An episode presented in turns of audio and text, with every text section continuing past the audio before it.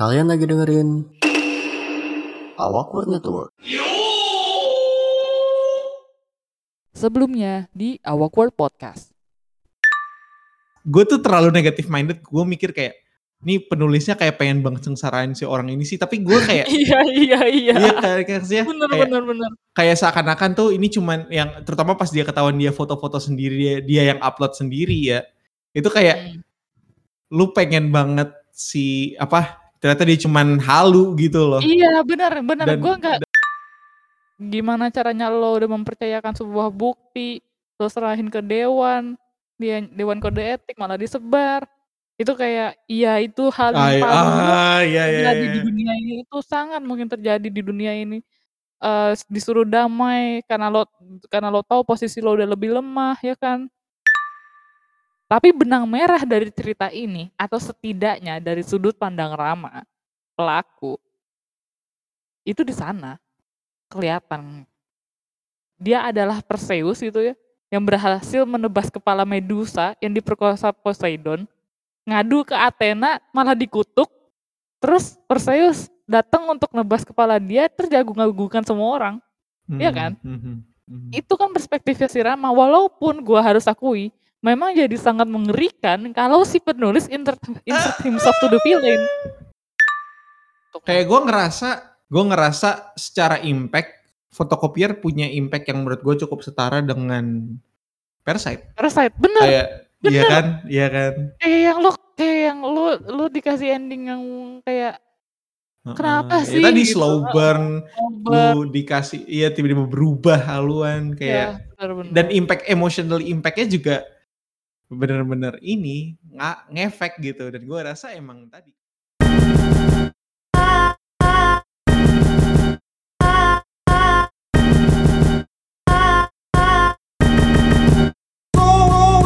Ya, kita sudah selesai istirahat, kita sudah merenggangkan badan, kita sudah eh, siap untuk melanjutkan dari tadi. Pas terakhir gue mention tentang apa, bagaimana Hmm. menonton film fotokopier atau penyalin cahaya ini Hmm. berubah ketika kita tahu berita tentang kasus KS ini yang dikenain sama eh, co-writer ya Far ya? ya copywriter Ya, co-writer yang namanya Henrikus Pria. Ya, say his name. say his name ya, karena eh, klarifikasi dari tim filmnya tidak menyebutkan namanya. Jadi ya, ngomong-ngomong soal kasus orang di balik film. Dan mengingat lu juga pernah punya podcast. Well, masih punya podcast film. Karena lu merasa lu punya latar belakang film. Ya. Gue pengen nanya ke lu tentang ini ada argumen yang sering kali kita temukan di internet, terutama setelah trennya juga udah mulai naik tentang separating art from From the the artist. menurut gue gak mungkin banget memisahkan orang sama artis Eh, eh, memisahkan orang sama karyanya. Itu nggak mungkin man apalagi kalau dalam film ini penyalin cahaya ini posisi dia adalah co-writer. Nulis dia tuh nulis guys. Aska adalah tulang punggung Hmm. sebuah film ya. Ibarat kata Kak, ketika lo bikin film ya, ya selalu diajarin sama dosen-dosen gua.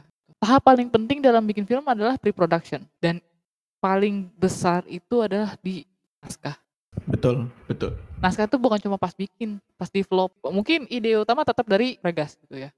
Pas development kan eh Henry Kuspria ini kan pasti involve banget, banyak lah, banyak banget pasti. Iya, iya pasti. Dia kan pasti. juga tetap berdiri di panggung waktu dapat penghargaan. Udah udah udah tau lah di untuk film panjang tuh eh, emang udah udah udah banyak yang pakai co-writer lebih dari satu juga banyak kayak Gula Garis Biru lah gitu. Hmm, Tuh banyak banget co-writernya. Ya makanya gue bilang ngangkat tema KS terus dia co-writernya pelaku KS dan is- kan katanya isu bahwa dia adalah pelaku KS tuh udah moving around the industry since 2019. Iya, iya sih. itu yang jadi masalah karena industri film tuh sempit gitu. Dan gue di sisi orang yang sebenarnya nggak bisa misahin.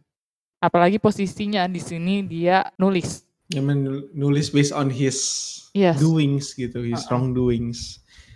Ya.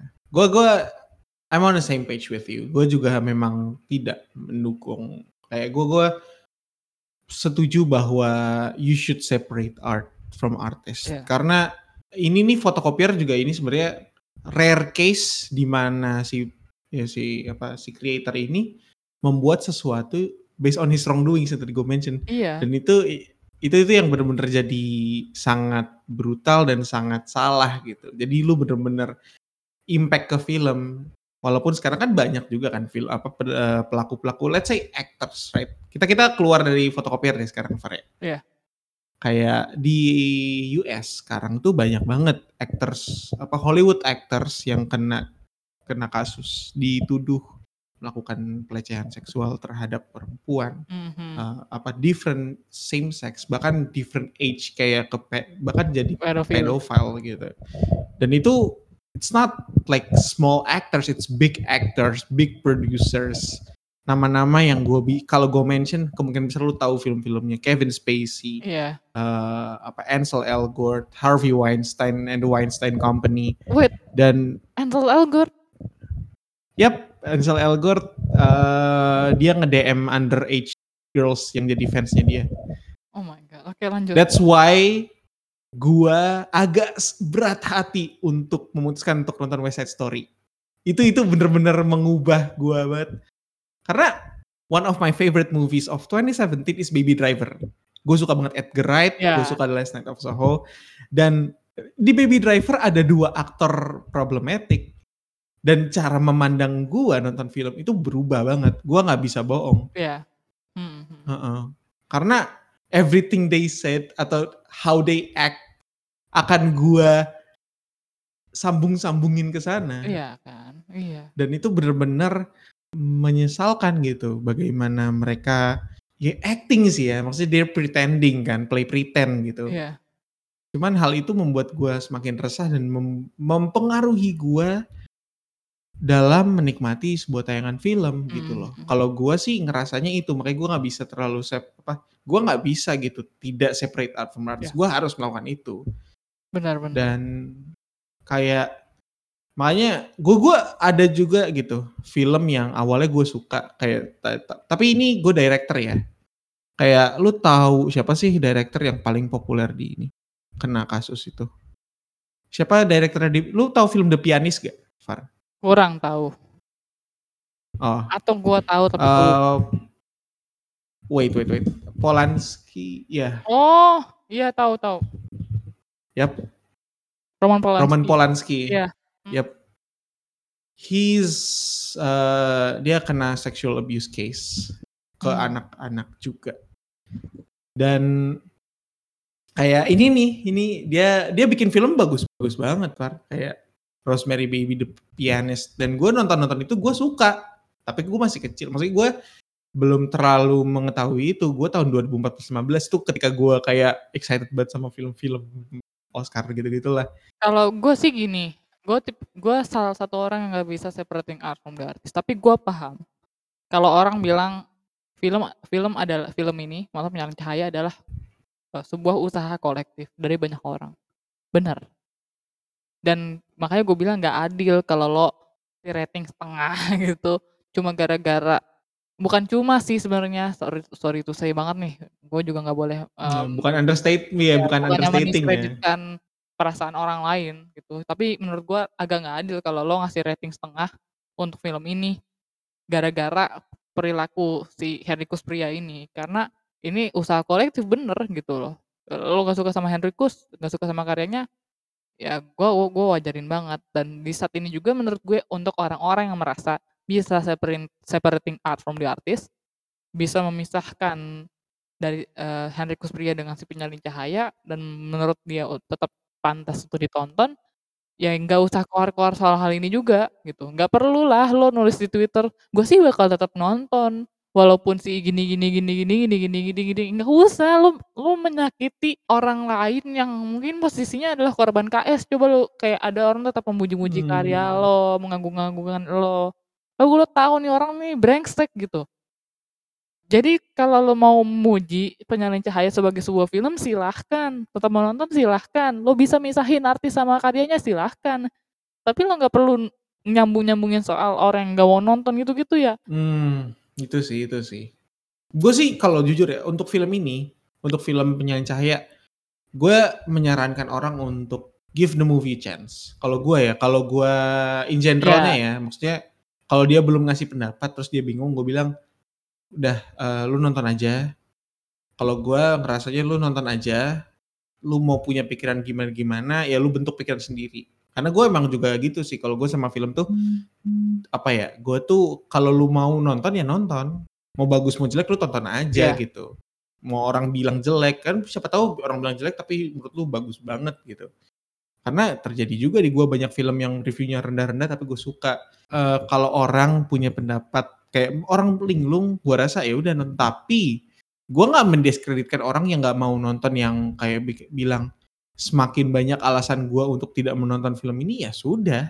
Ya sudah. Ya, Gue menghargai dan gue paham. Gue nonton ini juga berat hati gitu loh. Iya kan, maksudnya gini, ngangkat tema KS dan lo tahu ini bakal disturbing aja udah susah kan. Gue aja udah ngucap bismillahirrahmanirrahim Iya. gitu loh. Saking saking ini gue tahu bakal mengorbankan kewarasan gue. Ditambah lo tahu co-writer-nya pelaku KS Mm-mm. gitu. Jadi yang gimana ya kalau posisi lo adalah kelompok rentan atau mungkin posisinya maaf banget a- adalah ko- eh, korban KS di ke- apa di masa sebelumnya di waktu yang pernah di- dia nggak tahu. Jadi ya gimana ya eh, sa- sangat wajar gitu loh untuk orang merasa gua nggak bisa nonton segala macem. Karena ya ya, ya lu bilang kan lo aja pengen cabut tengah Mm-mm. film. Coba lu bayangin posisinya lo korban KS, lu nonton itu, terus lu tahu penulisnya Ya, dan dan lihat reaksi-reaksi orang filmnya bagus banget kayak Mm-mm. Ya itu makanya gue bilang gue termasuk yang nggak bisa misahin, hmm, mungkin misahin. hmm, Apalagi posisinya penulis. ya. Itu kan buah pikiran dia. Lo tahu selalu apa yang selalu di, di diomongin kayak tiap kali brainstorming untuk ide cerita film, kelas-kelas skenario. Ide datang dari keseharian, ide datang dari Ya, pengen sehari-hari. bikin naskah yang relatable Bagaimana lo buat bisa, iya, target Heeh. pasarnya. Iya, sekarang gimana caranya lo bisa misahin? Kalau ide film biasanya muncul dari keseharian, terus si co-writer-nya ini pelaku KS, dia terlibat dalam sebuah naskah yang angkat tema KS. Gak Heeh. bisa. Jadi ya kalau gue sih untuk film ini ya lu appreciate aja keputusan orang untuk nonton atau tidak nonton. Kalau lu Hmm. excited, go ahead nonton. Ka- Karena Oh he, tapi nggak perlu lo Iya. lo koar-koar soal orang yang nggak mau Mhm. nonton karena itu juga hak Mm-mm, mereka. mm-mm. Karena jujur gue juga sebelum tahu berita gue udah excited. Dan ketika tahu berita itu gue akuin niatan gue untuk nonton film ini berkurang. Iya, iya. Tapi karena gue deep down pengen banget nonton film Indo itu, gue pengen banget nonton film ini dan gue ada waktu ya udah gue nonton. Iya. Karena ya gue gue gue siap siap mental gitu. Iya, makanya gue bilang kayak Gitu. gue gue udah excited dan gue memang suka sama karyanya Wregas, gue mau nonton karena Wregas. eh ya gue tonton gitu. Walaupun ya gue bilang Mm. mengorbankan kewarasan gue selama seminggu penuh, nontonnya dua kali lagi. Ya itu aja itu aja udah berat buat gue. Apalagi orang yang korban KS, orang yang berjuang untuk orang untuk korban KS gitu. Jadi gue tahu ini salah, tapi kadang-kadang kan ngeboikot karya tuh jadi message juga buat orang-orang kayak aftermath-nya lo gini loh gitu. Jadi kalau kalau mereka nggak dapat social impact juga gimana dong? Orang-orang makin gak takut buat ngelakuin itu. Coba ya, ya, ya coba balik lagi ya. Ini usaha kolektif dan memang gue tahu nggak adil. Cuma gimana perasaan orang ya kan gitu. Makanya eh ini ada juga nih, ini yang gue pengen nanya juga ke lu nih. Hmm. Tentang orang yang bilang tarik kemenangan penyanyi cahaya di FFI. Oke, kalau Menurut itu gimana? gue nggak setuju.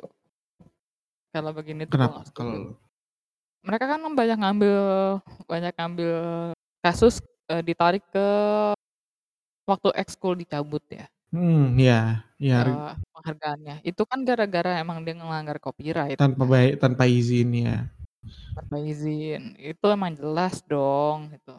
Kredibilitas filmnya gitu. Tapi ini soal narik 12 piala citra, gue rasa nggak adil juga untuk pihak-pihak lain. Walaupun kan ada yang berpendapat, ini kan kasus dari- dari 2019, gimana kalau mereka tahu soal kasus ini, terus dibiarin segala macem.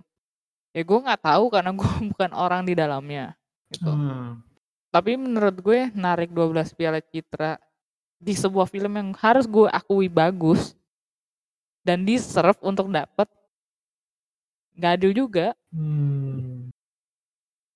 Iya sih, makanya. Dan dan gue ngerasa juga gitu sih, karena nominasi yang dimenangkan juga tadi kan kan ini kan kolektif kan. Dan yang menang tadi ada pemeran-pemeran, ada ini. Mhm mhm. Yang individual achievement gue rasa unfair banget gitu. Unfair. Kecuali let's say kalau misalnya writing. Kalau writing, Writing specifically dicabut, dia iya. yang menang, cabut. Unfair Iya, buat itu Regas, tapi gue yakin Regas juga paham. Iya, unfair buat Regas, itu jelas.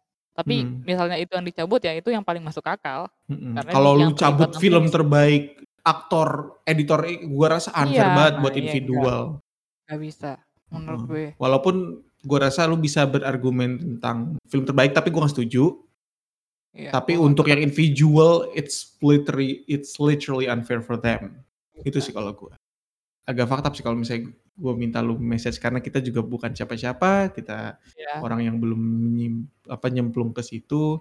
Cuman melihat film dengan nominasi FFI, dengan kualitas bagus ini dan tapi dengan backs apa, latar belakang di lay di balik layar se Mengerikan itu. semengerikan ini eee, f closing statement lu apa? Mungkin untuk perfilman Indonesia ke depannya apa gimananya gitu? Tentang KKS dulu, ini kan sebenarnya isu yang sudah sudah sering banget diangkat sama kelompok rentan, terutama perempuan. Udah banyak lah orang di dalam film yang eee, stood up soal ini. Duh, gue pakai bahasa Inggris lagi, maaf banget ini bahasa. Eh, Udah malam udah malam. mhm, udah nggak bisa mikir malam. terlalu jauh ya padanan bahasa Indonesianya. Heeh, kayak, eee, lu tahu nggak video yang dibikin sama Gina Esnur yang waktu itu? Mhm. Yang, Oh, yang mana eee, tuh? ha yang di yang di-pin sama Hannah Al Rashid di Twitter-nya dia. Oh, belum lihat, Soal nanti gua lihat. soal menciptakan tempat aman untuk perempuan di lokasi syuting film. Kita kan selalu memimpi-mimpikan, eee, kapan, eee, Oscar pemenang sutradara terbaiknya perempuan gitu. Bahkan Oscar juga udah, eee, bikin beberapa ya itu kan kayak yang sempat jadi wacana pro pro pro kontra juga buat kelompok-kelompok, eee, margi marginal, heeh, untuk diterlibatkan di Mmm. dalam film ya kan. Dari ras tertentu, perempuan, eee, LGBTQ gitu. Nah itu juga di di Indonesia terutama soal KS gitu, itu kan sudah sering banget diangkat dan akhir-akhir ini suara itu makin kencang gitu. Ini tuh jadi pukulan banget kan pasti. Ini tuh film terbaik, 12 piala, terus tiba-tiba penulisnya kena gitu. Gue gue yakin ini juga jadi pukulan telak lah buat setiap, eee, apa namanya, setiap aktivis, eee, KS di industri film. Ini tuh kayak bener-bener jadi momok buat mereka, tamparan di depan muka banget lah. Cuma ya message gue, ya gue belum pernah terlibat terjun langsung, tapi dosen-dosen gue juga orang-orang yang jelas tahu ya mereka-mereka ini gitu. Untung gue enggak gitu. Nah, iya. Mmm, intinya kan industri ini, industri yang sebenarnya gue bisa gue bilang sempit gitu ya.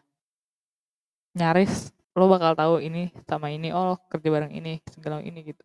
Jadi membuat ekosistem yang aman untuk semua orang itu juga penting, terutama buat perempuan. Dan ini udah 2022 harusnya kalau mereka emang serius soal ini, ini harusnya nggak terjadi lagi.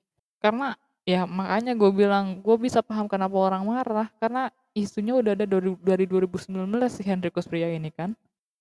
Jadi kayak makanya orang marah, Mmm, gimana mhm. kalau orang-orang ini tahu terus ngebiarin, gimana kalau gini, gimana kalau gitu, gitu. Ya makanya gue harus ada ketegasan dari penonton juga loh termasuk, untuk nggak ngebiarin ini terjadi. Makanya gue bilang, kalau orang mau marah dan nggak nonton itu sangat wajar. Gue aja takut gitu. Dan itu juga harusnya dilakukan dalam ekosistem perfilmannya. Kita kan mau bikin film Indonesia makin maju dong, mau. Berarti harusnya semu semua semua bakat, semua ide tuh dirangkul dong. Sekarang gimana caranya pekerja kreatif yang perempuan bisa ngerasa aman gitu, kalau ini kejadian terus. Ya walaupun korban KS nggak selalu perempuan, tapi lu nggak bisa bohong lah kelompok paling rentan di sini siapa. Mhm. Jadi message gue ya film dulu lah menurut gue. Lu kalau mau bikin safe place, berarti ya lu harus tegas juga gitu. Pasang tuh tulisan, eee, atau lo tempel di lokasi syuting, zona bebas AS. Lo lu tulis hotline terdekat kalau dia ngerasa kayak gitu harus ngomong ke siapa, lo ingetin setiap, eee, pekerja kreatif yang terlibat untuk saling hargai satu sama lain gitu. Ya buat saling percaya kan tetap harus ada aturan dong. Iya, Ya itu yang harus betul. dibuat. Minimal mereka tahu deh harus ngomong ke siapa. Hmm, dan dan juga gua rasa ya dengan tadi lu bilang, harusnya dengan sempitnya industri perfilman specifically, harusnya tuh jadi mempermudah red flag gitu loh. Iya. Kayak lu tahu ada kabar gak jelas dari ini, ya udah lu jangan ini. Walaupun lu tahu lah in terms of quality mungkin dia bagus. Cuman inget gitu, kalau lu pengen bikin film itu ada pesan yang pengen lu sampein. Ya whatever pesan itu mau pesannya positif, negatif, lu pengen nyampein itu dengan cara bagaimanapun, ya lu punya tujuan gitu ketika lu menulis sebuah cerita. Jadi ketika lu pengen menulis sebuah cerita, dan ini nggak specifically kayak ko apa, fotokopier yang ngebahas tentang KS ya, tentang apa pun. Lo harus pastiin ya semua yang di semua yang bekerja di storytelling ini adalah orang-orang bermoral baik gitu kalau gua mandangnya. Karena tadi, lu punya oblige lu punya obligasi untuk menyampaikan sesuatu gitu. Lu punya Iya. media gitu. Lu dikasih tempat buat bersuara. Jadi lu nggak bisa kan kan maksudnya kayak apa pemerintah, apa, lu nggak bisa semba taruh sembarangan Iya. orang taruh di posisi yang tinggi gitu. Dan film juga menurut gua adalah posisi yang yang ini, yang cukup prestige gitu kalau gua mandangnya. Karena lu bisa menyampaikan satu pesan ke ribuan orang dengan sebuah narasi gitu loh. Kayak cerita itu moving, Mhm. jadi harus balik ke diri lu dulu gitu. Kalau diri lu aja udah nggak jelas, menurut gua cerita lu nggak perlu orang denger gitu. Dan dan kayak makanya harusnya kalau tadi industrinya sempit, kalau lu bilang dan masuk susah, keluar susah, orang kenal sana sini, harusnya red flag tadi 2000 kalau dari 2019 udah red flag udah blacklist dia. Mhm mhm. Harus ada ketegasan, makanya gue bilang. Blacklist dari industri gitu. Karena lu nggak mau ngasih influence ke audience gitu. Dan tadi impact-nya ke audience tadi yang lu bilang jadi apa jadi ser serba, "Oh gue pro sama filmnya tapi gue juga" jadi kayak lu bikin audience lu tuh jadi bimbang gitu. Dan itu seharusnya nggak terjadi gitu. Mhm. Harusnya cerita yang lu sampein itu bisa dinikmati dengan orang tanpa bias. Oh gue suka aktornya, oh gue suka sutradaranya gitu. Karena film itu sebuah cerita intinya gitu. Bagaimana Iya. cara lu menyampaikannya, bagaimana cara lu memperagakannya, itu tergantung orang masing-masing. Jadi kalau orang masing-masing aja udah berantakan, gimana gitu. Kalau gue sih gitu mikirnya. Ya makanya kan ibarat kata paling enak kan mencegah daripada mengobati. Kan. Yes. Mhm. Ya lo kalau mau kalau mau ini nggak terjadi lagi, usaha kolektif jadi di cancel gara-gara kesalahan satu orang gitu. Ya ketegasan itu harus ada dari awal. Ya kita kan nggak mau ada korban dong, ya kan? Mhm mhm mhm. Ketika ada korban memang kita udah kasusnya gimana caranya kita tegas untuk yang ngelakuin damage control kayak yang dilakuin sama ya mungkin Oregas sama sama Rekata walaupun gue tetap gak setuju ya nggak nyebutin nama gitu. Cuma itu kan sudah terjadi. Itu udah udah nggak udah udah ada korbannya ibarat kata udah ada orang tersakiti. Makanya gue bilang menciptakan lingkungan yang aman deh waktu lagi syuting. Paling enggak hilang deh stigma-stigmanya orang tentang orang syuting. Tahu kan? Ya yang bebas terus kayak orang takut ya ya kenyataannya buat gue gitu untuk kuliah film itu sulit banget. Oh. Perempu perempuan masuk ya, eee, orang tua tuh kayak, "Aduh janganlah," gitu. Stigma itu Hmm. masih ada kan sampai sekarang. Betul betul. Ya dengan kasus-kasus kayak gini kan orang makin langgeng punya stigma buruk kayak gitu. Ayolah gitu, bisa kok kita sebenarnya. Masalahnya kapan mau sama-sama sama-sama tegas, sama-sama nyegah. Hmm. Dan Dari studio produksi ayolah lo kan nge-hire orang, mereka kan tetap harus ngikutin ini lo lah, Duit loh. eee, peraturan iya, duit-duit lo. Berarti lo harus bikin peraturan, bikin orang kalau mau dapat duit ya harus ngikutin peraturan lo, gitu. Mmm, jadi kayaknya itu aja untuk episode Awkward yang jarang rilis ini. Makasih dengerin sampai sini, jangan lupa sekarang di Spotify ada fitur baru, Far. Apa tuh? Ada fitur lonceng kayak YouTube. Wis. Jadi lo akan di-notify kalau ada episode-episode baru. Lu lakuin itu ke podcast Awkward karena siapa tahu entah kena entah nggak ada angin nggak ada hujan tiba-tiba rilis 10 episode berturut Oh, gitu jadi kan. kalau following belum tentu dapat belum belum tentu dapat notifikasi. Kalau following akan muncul di Di ini lu, timeline. Nah, iya iya. timeline dan di apa namanya, kayak yang personal itu yang playlist gitu, yang ada playlist, ada your like songs gitu-gitu. Itu entar ada podcast-nya juga sekarang. Tapi ya sekalian aja loncengin supaya di-push notifications. Jadi kalau ada episode muncul, langsung muncul notifikasi kalian. Jadi jangan Betul. lupa kalau belum follow, follow. Kalau udah follow sekalian diklik loncengnya. Aduh gue kayak kayak YouTuber. Dan ya itu aja dari gua. Thank you for your attention. See you next time dan mari kita lawan KS bersama-sama. Goodbye. Dan terima Bye. kasih semua.